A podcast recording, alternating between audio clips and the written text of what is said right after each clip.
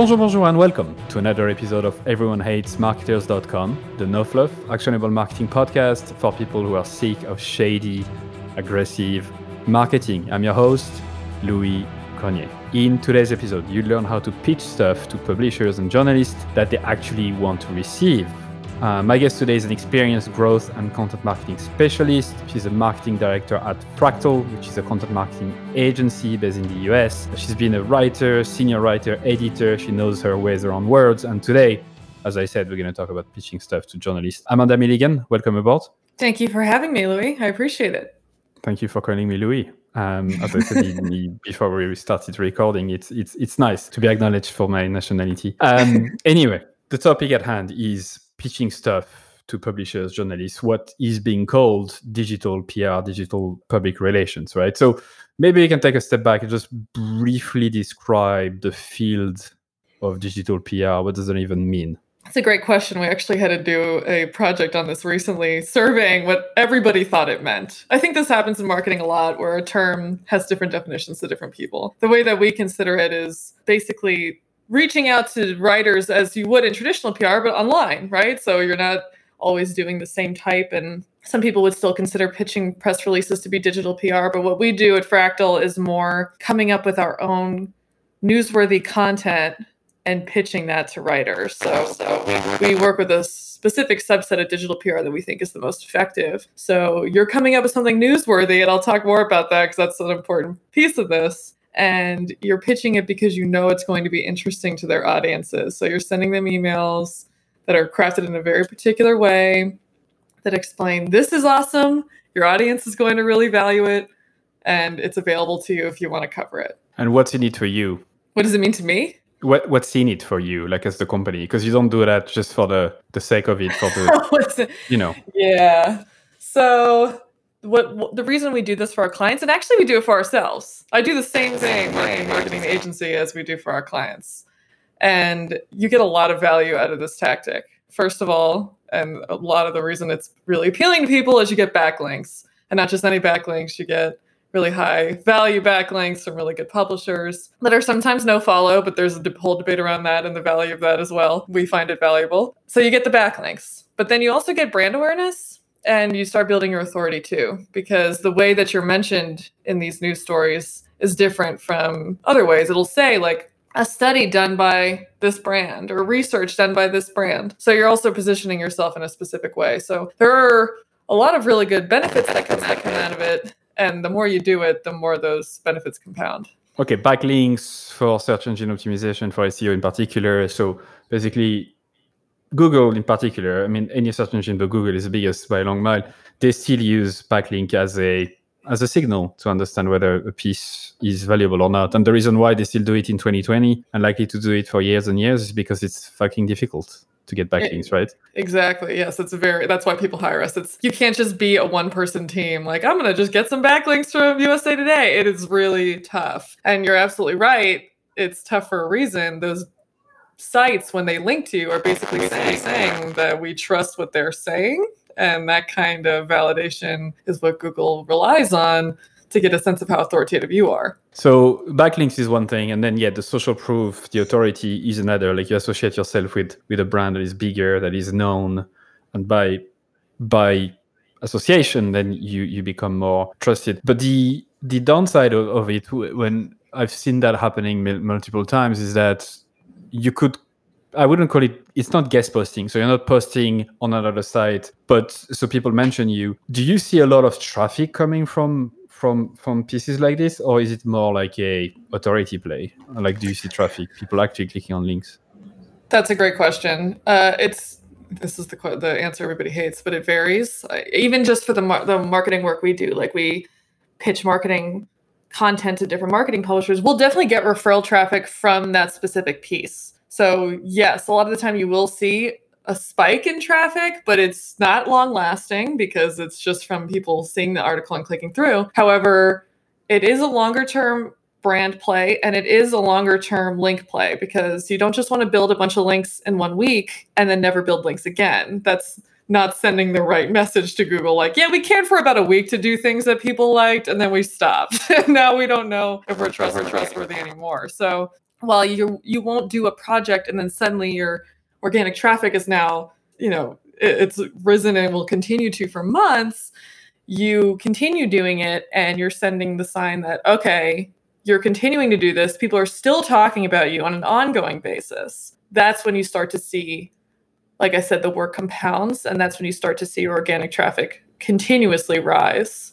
Okay, so building basically value consistently, like showing up which is I, I, think one of the first principles of marketing in general but that's applied to digital pr like you need to show up consistently for years and years and years and google like any search engine would value that. They recognize that in their black box algorithm which makes sense. So so to go back backlinks is one thing. Uh, authority brand play is another so to go into the, the psychology of it by brand play we mean we build memory structures in people's brain. They see your they see your name maybe for the first time or not, but they they it refreshes their memory or create a new memory structure. They associate you with something, and the next time they might think about buying whatever you're selling, they might think of you first. But it's it's not a one time thing, as you said. It takes years, months to work out, but it compounds, as you said. So that's good. Any other benefit outside of those two?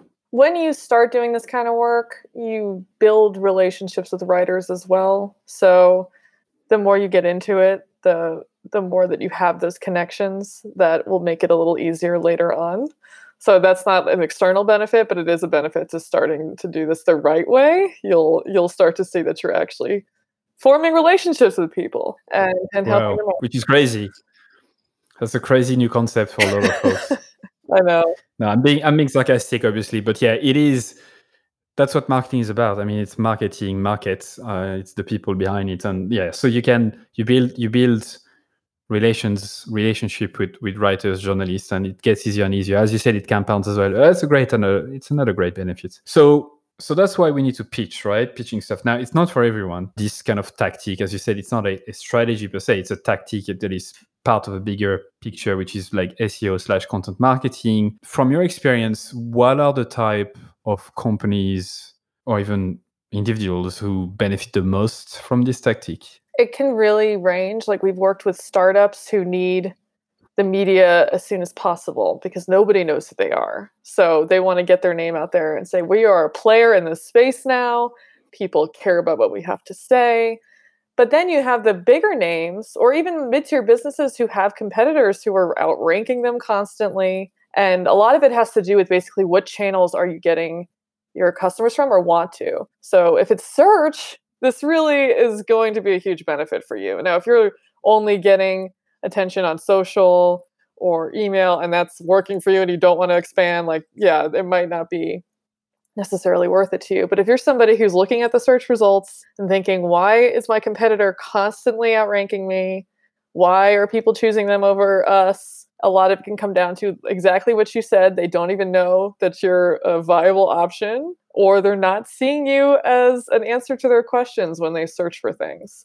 So any a lot of different companies can fall in that bucket. Like I said, brand new companies, huge companies who are still trying to beat out their you know, major competitors, if you're trying to battle in the SERPs, then this is something that you should look into. And this, I think, is a great way to describe like your market, right? You don't, as for your agency, you don't necessarily go after specific industries or firmographics. What matters is more the psychographic of their desires to like to beat the competition to show up in search and it doesn't really matter the industry right it's about what they want to achieve which is interesting so okay and in terms of we're talking about a tactic here, and I don't really like talking about tactics that might go away in six months because I want this podcast to be kind of evergreen, and, and people listening to this uh, in five years will still get value out of it. So, do you think people would still use this tactic, this channel, in the next five years or ten years? Yes,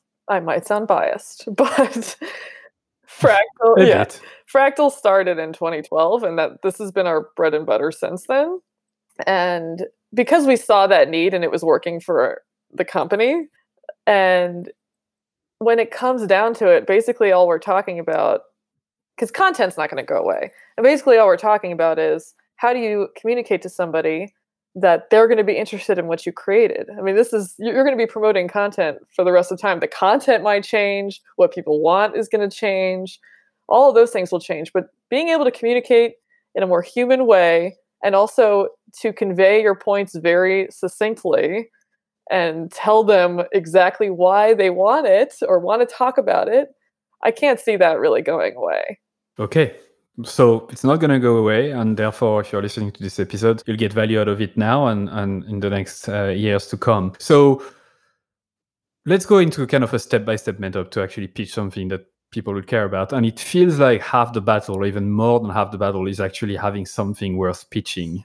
That's absolutely um, right. Yes. All right. So I don't know if we'll have enough time to go in details about this as well as how to pitch it, but it feels like if we go enough in detail about the product we are pitching, by product I don't necessarily mean a physical product or like it could be anything like you know that we pitch could be a study, a survey, whatever. I think once once we cover that well, the rest kind of should follow quite easily, right? Once you have something nice, it's kind of easier to pitch something. You, yeah, you right? can't. No amount of promotion is going to salvage a bad piece of content.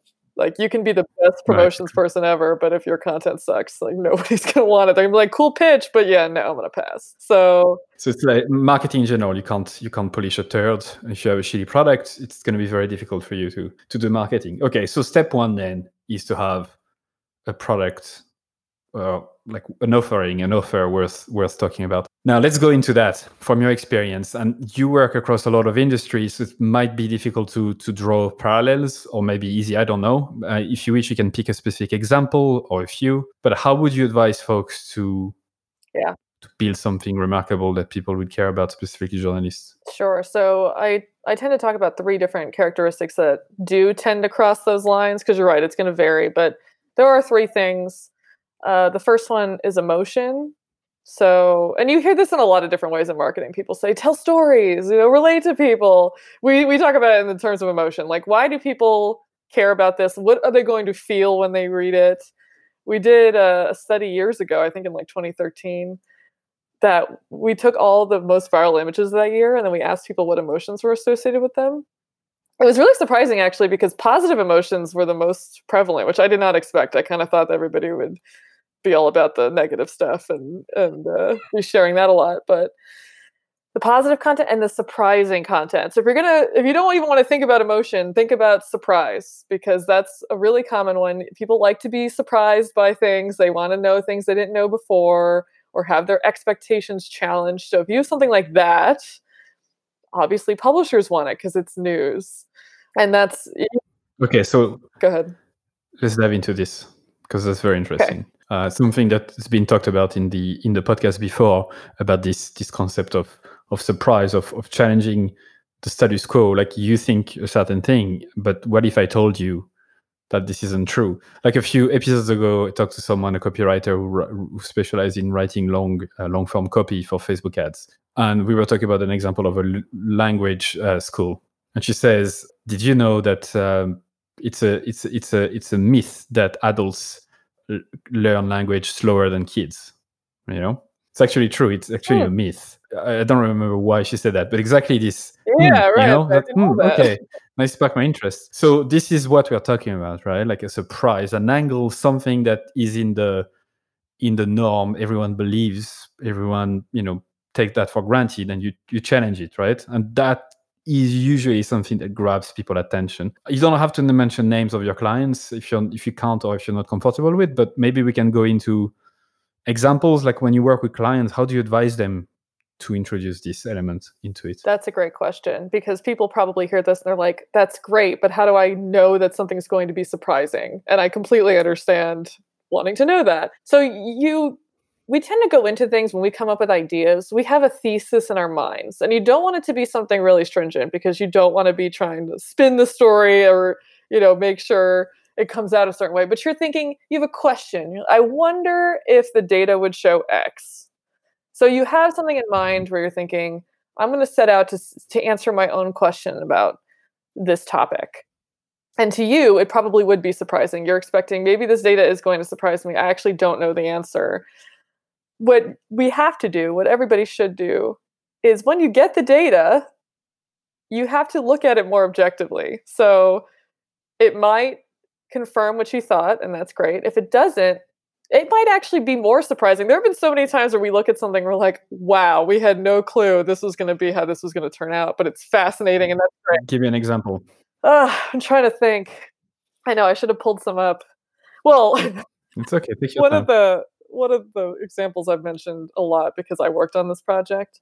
There's like this this incredible overlap between surprising people shocking them and like semi validating something they kind of thought was true, but there was never evidence around. This is the sweet spot that's mm-hmm. really hard to find.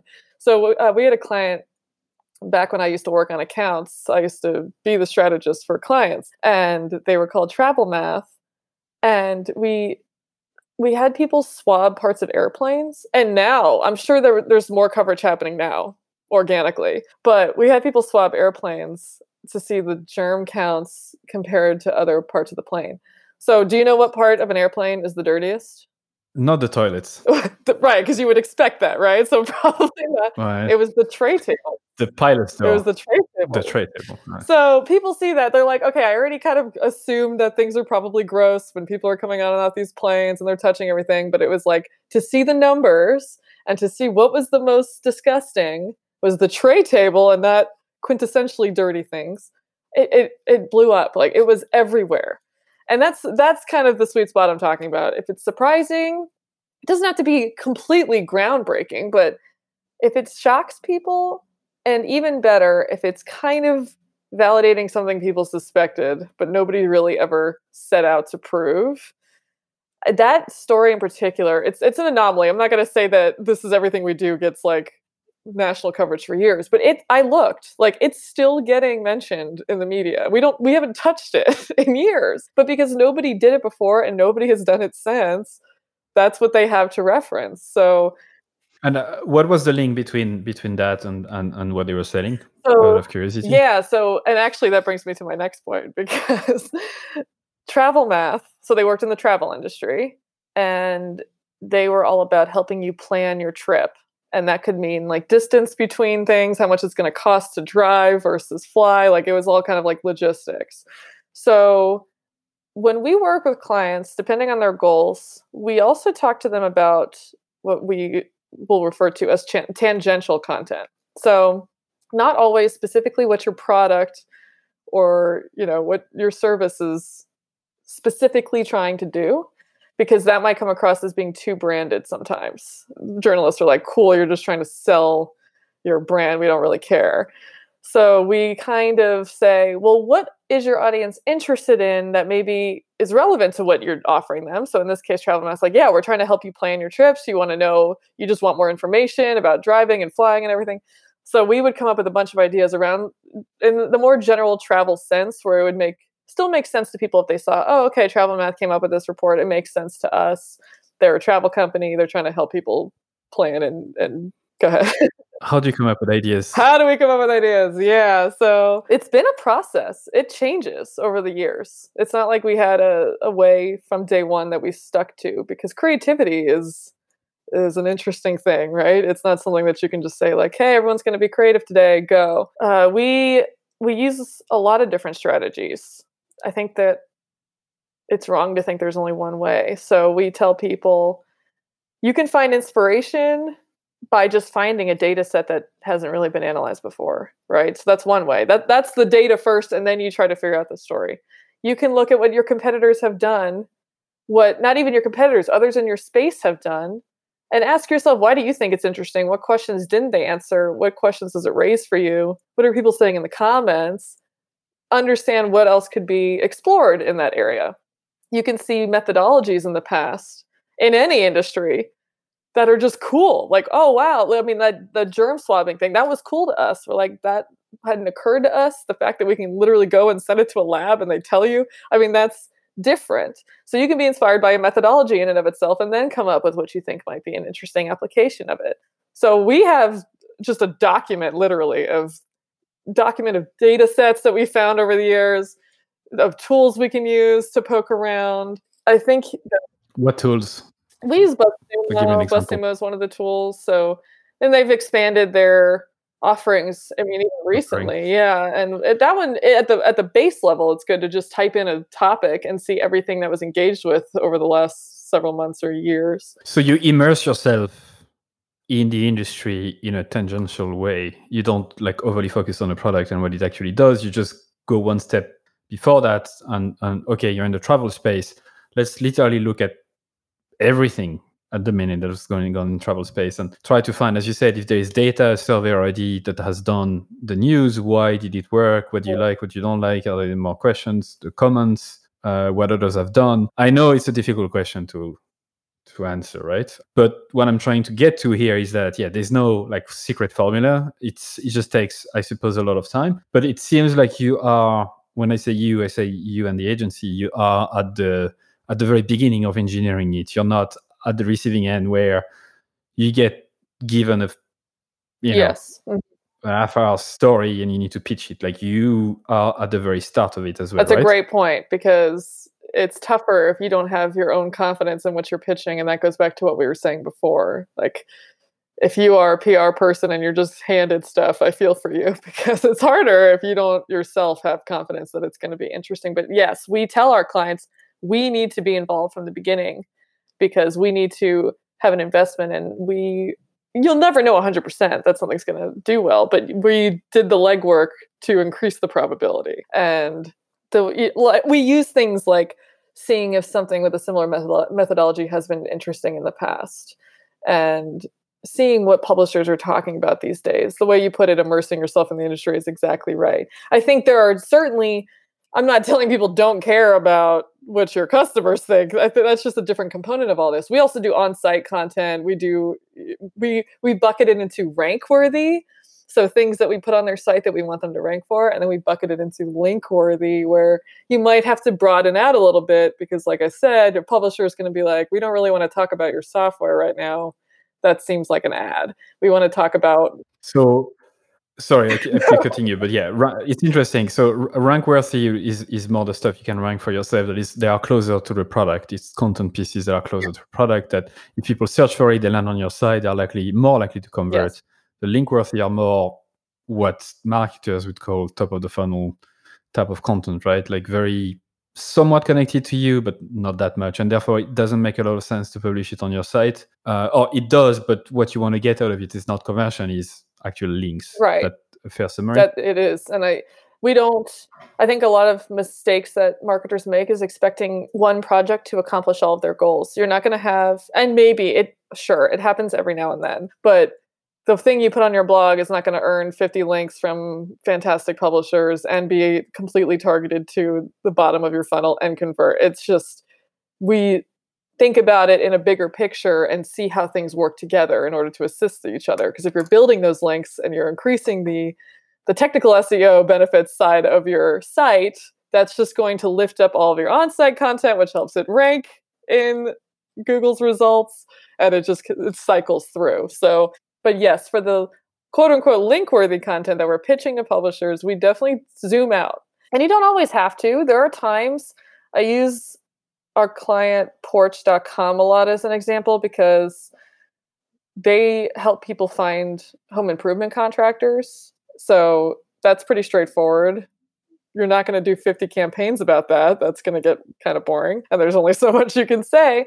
But we did one campaign where we used some of their internal data. That's another thing. A lot of companies have internal data that's probably really interesting to people and they don't even realize it. So you can use, I think for that project, we used Porch's internal data to kind of estimate the costs of different tasks, household tasks for home improvement. And then we surveyed people to see how long or how often they made those changes and then calculated the costs over time of like what is the most expensive piece of your home that is costing you over the lifespan of the house so what is it? Oh, I'd have to pull it up. I'll have to send you the link.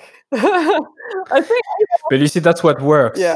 That's what that's what I, I was bound to ask because that's what humans do. Like you actually create, you know, you spark my interest with something that I want to know. It's just I want to close the loop. I want to understand the answer, and that's why it works. Like you're compelled to ask why, and now I'm frustrated because I don't know. but going back, so let's go back a few steps, right? So I ask you, how do we engineer a piece that is worth uh, of links from high authority websites. And you kind of isolated this one emotion, which is like the surprise thing. From your experience, is there any other that you've leveraged, or do you think surprise is kind of the by far the, the most the one you need to nail? I think it's going to be the most common. I think it's it's really useful and it, it works. I think that you can't really limit yourself to the others. I think surprise is definitely going to be the most prevalent. I think it's really useful because like we said it's it's kind of a natural reaction to things and you want to know more. But really any emotion can apply across the board and one of our one of my coworkers made a really interesting point where he said even really dry topics have a lot of emotion packed into them and you start to unpack them when you when you understand the problems people have in those industries. Like take finance for example. You say the word finance people they get bored a lot of people. Mm-hmm. some people like finance. A lot of people are like all right we don't care. But money is inherently very emotional. People's the cost of living wanting to care for their families needing different job i mean like there's so much there's pride there's fear. A lot of just basic human emotions are tied into money. And in order to get the inspiration for content that's a good place to start. If you're kind of at a loss i don't know what emotions to focus on. Ask yourself what the challenges are in those spaces. What are people worried about? What are they asking about? If you already do keyword research for your on-site stuff look at that see where the patterns are. There are a lot of tools out there that help you collect all the different questions that are being asked. BuzzSumo is one of them, Answer the Public's another. And you can just get a glimpse of the types of problems people are facing. And then you start to see, ah, yes, there are emotions tied into this industry. And I think any of them are fair game if you're speaking to them in an interesting and authentic and new way. Okay, so that's a that's an interesting one. So, but it feels though that the the surprise element is is the thing that encapsulate the other. You, you need to frame it in a surprising way in order to get the attention. Or maybe I'm mm-hmm. wrong, but let's see. So from the money, let's give an uh, try to give an example from the money side. Like you would go you're in the finance world, so you go through the questions people ask. You mentioned answerthepublic.com, uh, BuzzSumo. Uh, you can also go on Google and just you know start typing questions and see what are the suggested terms. Uh, you can go down the rabbit hole quite quickly if you look at your own keywords and whatnot. So then, once you have this list of questions per se, how do you kind of sort them out like what's the way to to to start looking at what that could be interesting to answer so when you have that list of questions say you yeah. identified like okay the concept of the american dream for example and i'm not even mm-hmm. just talking about we've done a ton of campaigns on these topics and i can't always talk about the clients i'm going to talk a little more generally but this is stuff that other people put out too so you can ask yourself what does that actually mean? How many people feel like they can achieve it? How many people have enough money to own a certain type of house? You're basically delving into any questions you have related to those emotions. So, um, another semi related example, because money is often tied with jobs. You know, we did a, a project recently about people's pride in their work and what makes them proud to be at work. So that was an example of taking we just that was the emotion was the key part of that but it's a common theme that comes up like job satisfaction. What does mm-hmm. make people stay at a job? It's these questions that help you you got to just keep asking them and you start to end up at the heart of something where you have to confirm it hasn't been answered or if it has been answered hasn't been answered fully and in every kind of way. You can have a lot of different perspectives right? So we we start with that list of questions and we get at has this been answered? Can it be quantifiably explained is there a side of this that hasn't really been delved into? And then you can start to think well what kind of data would help us get at that? So it will you know it, it will depend but that's that's often the kind of mental strategy we have is it doesn't even just end with the first list of questions. You might take one and say well people are afraid that they can't pay their rent. So let's look at the data for that. What are people making across the country? How much have housing costs changed? You know so you kind of think about what data sets supplement those questions so that you can dig further into the answers. And, one thing that is very helpful to do that the human brain is is not really used to because we are we are wired to recognize what is there is to look at what isn't there, right? So in the concept of what you said about the American dream and affording houses and, and whatnot, and, and looking at other studies that have been done in the space or the questions that have been answered already, the question is not really what has been what are the ways that have been answered already, but more what are the ways that these haven't been answered? What are the maybe there's an industry that you know there's no data around. Maybe there is i don't know a particular state or you know looking at the gaps instead of looking at what is already there seems like it's something you do already but i just wanted to make this point. Yes that's a great point. And that third factor so we said one was emotion the second was thinking more tangentially. The third is newsworthy and that is exactly right you don't want to regurgitate what's already out there you want to tell a new story, or even if it's complementing a story that already already exists, you want to offer a new perspective to it. And the way that we tend to approach newsworthiness is to come up, we either create our own data. So we will use certain methodologies. For example, a lot of people do like social scraping. They'll look to see what people have said around the country on Twitter for a certain hashtag, for example. So mm-hmm. you're collecting data or you're using data sets that already exist but haven't really been analyzed in a meaningful, straightforward way. People, there's all kinds of data out there, and people aren't just using their spare time to analyze it, right? Like the mm-hmm. government has a million data sets. And also combining different data sets, like that Porch example I mentioned, that was their internal data plus survey data to arrive at something more useful. But you have to, we use data, we use these methodologies to come up with something that's inherently new because you're highly increasing your chances of getting media coverage. And I think we're touching on the T word, like trend, right? Which is not something I'm a big necessarily fan of because I believe there are kind of two types of trends, should I say? Like there's this kind of overly engineered trends that are fads, really. They're just going to go away. You don't know exactly mm-hmm. when, but and they are the ones that are like sticking because they are more down to like systemic changes, cultural changes, things that are changing because of new laws and and the state of the world as it is. I, I mean, the basic basic example. I don't want to go into cliches, but with what's happening with COVID, is remote work, for example. Like this is clearly a this is not a fad. This this is very likely to stick because of all mm-hmm. of the systemic changes. Um, so how do you make how do you spot worthy trends? And I, I, I suspect for you, it might not matter that much whether it's a trend or a fad in a sense, right? Or do you prefer to focus on longer term trends or just short term newsworthiness? Yeah, there's definitely a sweet spot because what you the challenge you come up against is that journalists are tasked with this. so when there's breaking news, like some people try to jump on breaking news, it's really difficult. We've tried, we've succeeded some of the time. But if it's breaking, that means it's just days of relevance. Mm. And you could be in a great position where a journalist needs something that you have and you were able to put it together quickly enough. Sometimes, if you're a company that happens to have that information, yes, like definitely get out there and be a source for them. That's a little different.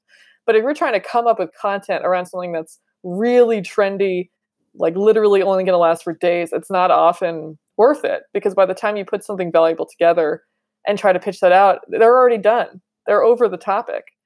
And even with COVID, it's been really interesting because we have successfully pitched projects that we either had to completely pivot because of everything changing. Like the work example, we have clients in that space, and it was like, well, this isn't even the way things used to be, mm-hmm. or this is the way things used to be. It is not the way they are now. Uh, we have been able to pitch that because we were able to identify how it's impacting on a longer term these different industries, like you said. But when you're dealing with shorter things, it can be worth it, but I would not dedicate an entire strategy around it. I think a lot of people use HARO for this reason, or HARO, the Help a Reporter Out site, mm-hmm. because they're looking to see reporters making direct requests. And then you can say, well, you can interview our founder or interview somebody who has this information, and that's a little faster. But if you're doing this creating content strategy, there will be a couple of times where you can say, we can get this together very fast and pitch it, and it will be worth it. But I don't think it's you, like something you build your entire strategy around. Okay, uh, but it, it's it's a nice supplement, I suppose, right? It, it could be a nice push to make to make a story worth it if if it's supported by some sort of a trend or trends, right? Set of trends by just positioning yeah. it the right way. So how do you before we go into actually pitching, like what type of emails do you send? How do you actually make contact? Do you have any ways to recognize to look at trends? Like do you use any tools to do that? Like do you have any methods? Yeah, so we actually just did a, a partnership campaign with Exploding Topics. That's a relatively new tool.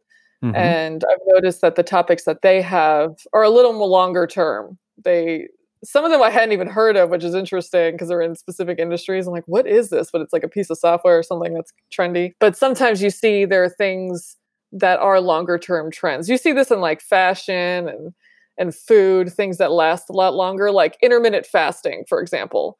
Like that's trendy, but that's something that people have been talking about for a long, a decent amount of time, right. you know, in the years category. So yeah, that could be worth doing something on.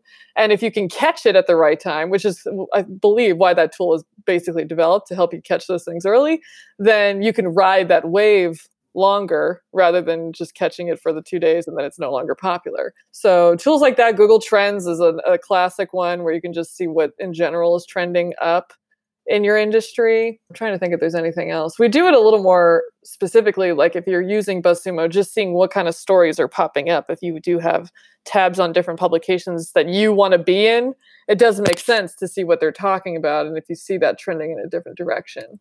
Yeah, uh, there's a great analogy about trends and surfing the wave. Is if you're too, if you're too ahead of the wave of the trend, you will be crushed by it if you're too far away from it, you will miss it. So there is a kind of a sweet spot in the middle where you don't want to be too soon, you don't want to be too late, and it's definitely touch and go. It's it's it's not as you said. It's it's you can't guarantee any success out of it. It's it's you need to ship it and see what happens. Okay, and so we've go ahead.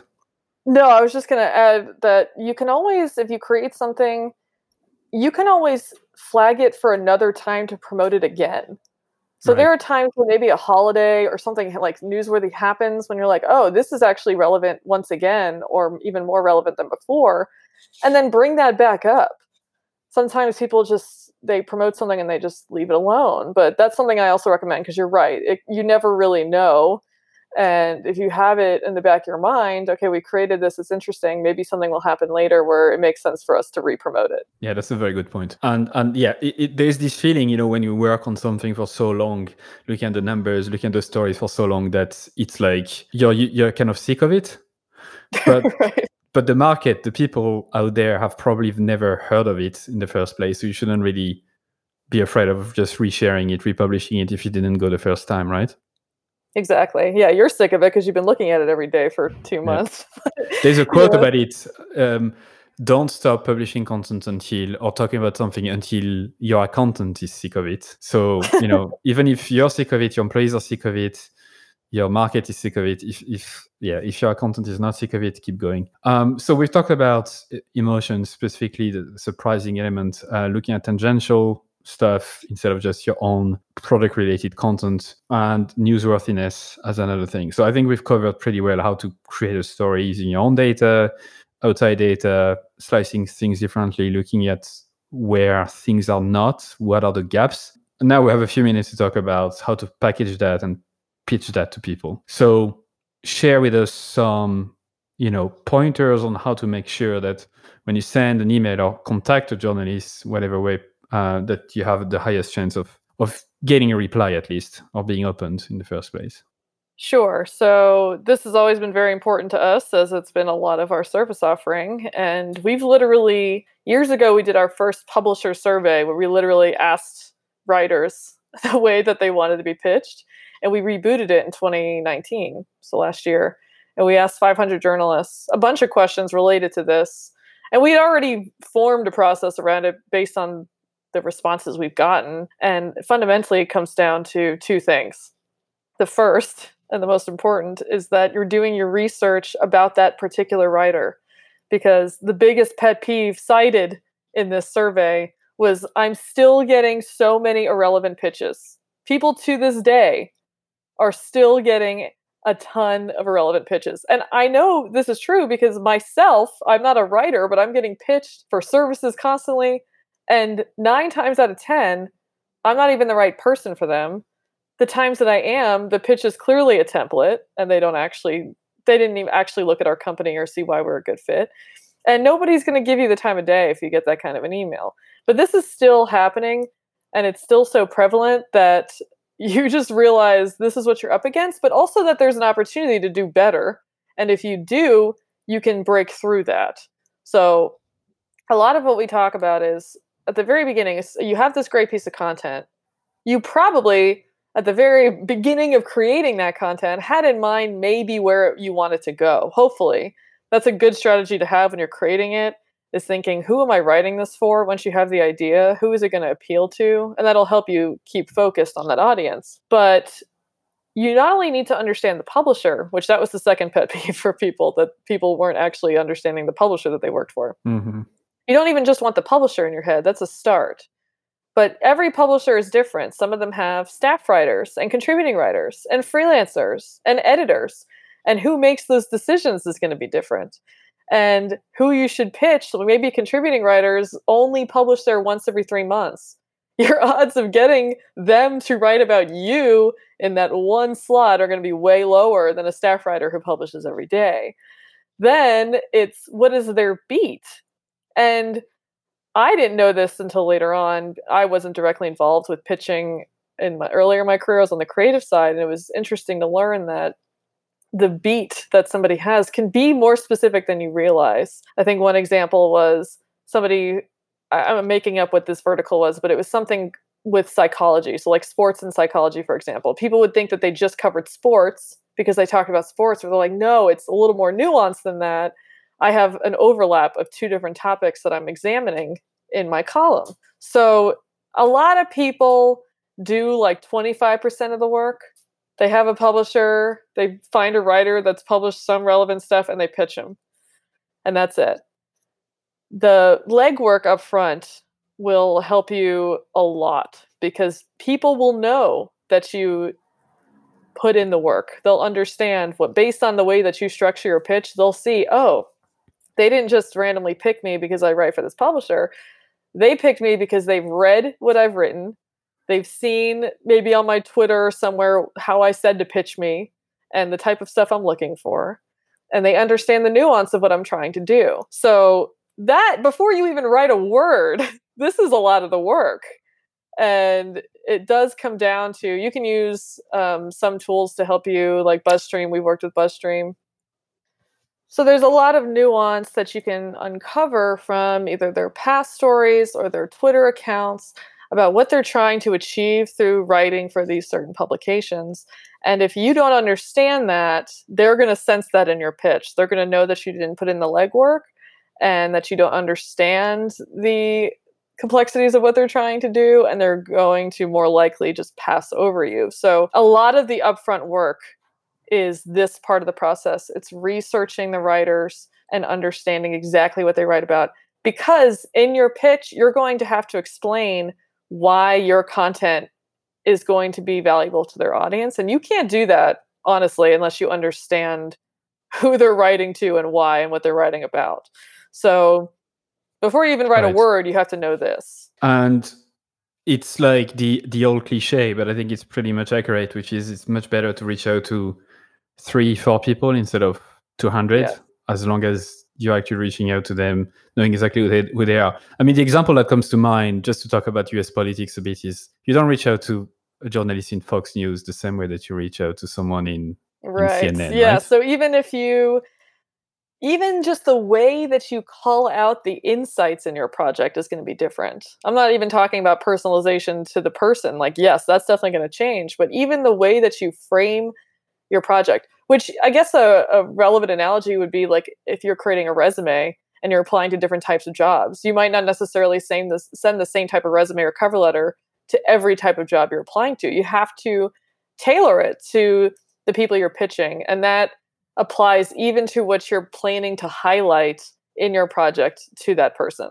And so, in your own projects, when you pitch to uh, for, for for the stuff you've built with your brand with the, the brands. I know it's a difficult question to to to answer but how many journalists publishers you typically reach out to? Like what's the, the norm that's yeah i don't it's hard to say because we kind of we we allow the promotion specialists to get a feel for how long they think the project is viable. And by that I mean we have a certain process which might help answer your question where we start by pitching the exclusive.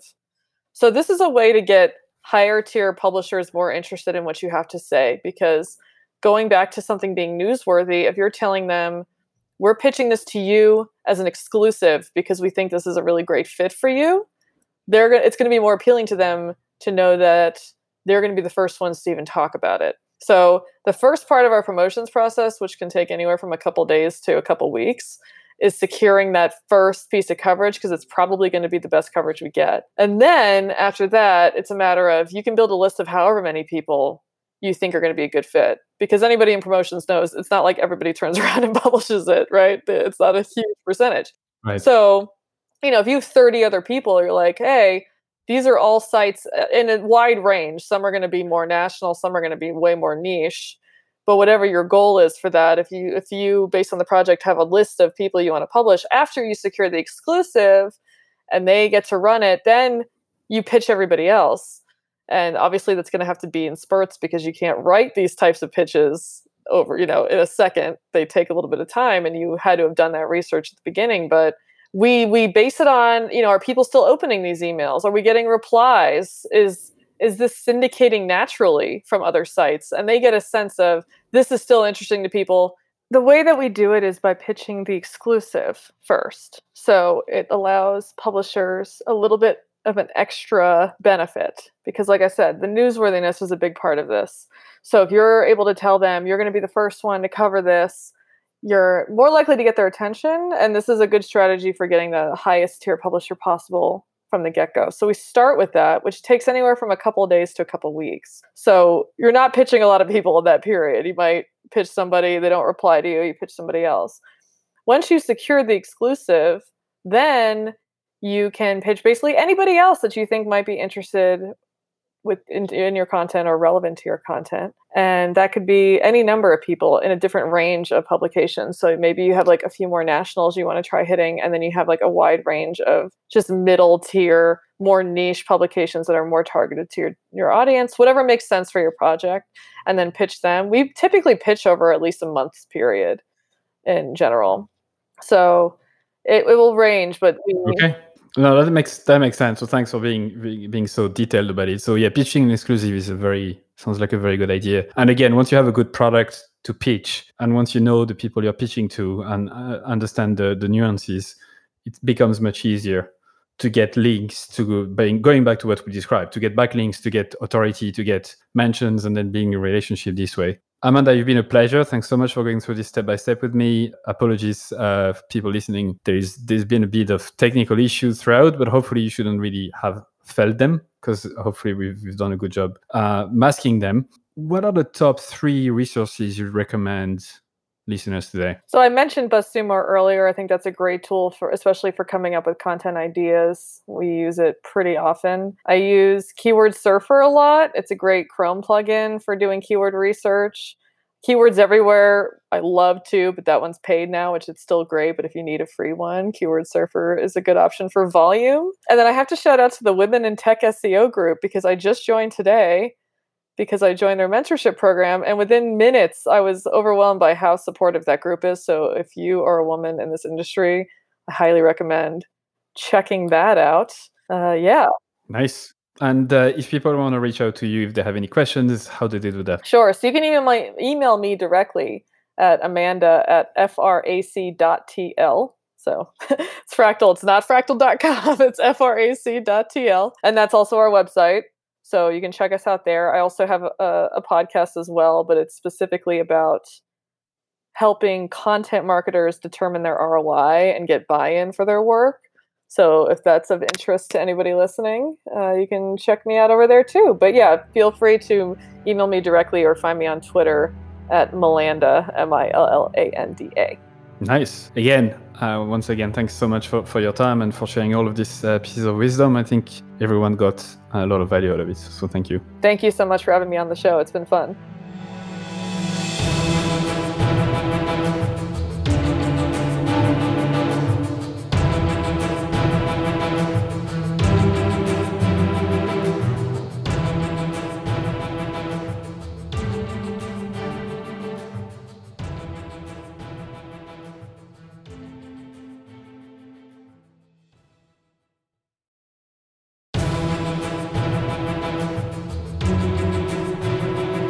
That's it for another episode of EveryoneHatesMarketers.com. Thank you so much for listening. I'm super, super grateful. I'd love for you to consider subscribing to my daily newsletter, Monday to Friday, called Stand the Fuck Out Daily. I send very short, hopefully interesting, surprising, shocking, entertaining content to help you stand the fuck out. It's at everyonehatesmarketers.com. You can subscribe for free and obviously unsubscribe whenever you want. I'm just going to read a couple of emails that I got recently as a reply Juma said, Your content attacks the mind primarily, which is such a good thing because most of us are skilled at what we do, but we don't have the courage to do it our way.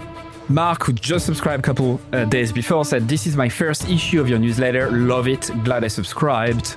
Brianna said, I just realized this morning that my email habit is now to one, skim through the list, two, select all unread industry email except yours, three, delete and don't think twice, four, quickly skim yours. Amy said, also loving the new content that's coming from you. It feels really lovely. Candle said, I like your writing a lot. It really resonates. There's so much bullshit out there. It's good to touch the authentic. And Chloe said, Where is the I fucking love this email button? Brilliant. I hope you subscribe. You'll be joining more than 14,000 subscribers at this stage, which is crazy. It's the size of a small stadium. Anyway, thank you so much. See you on the other side.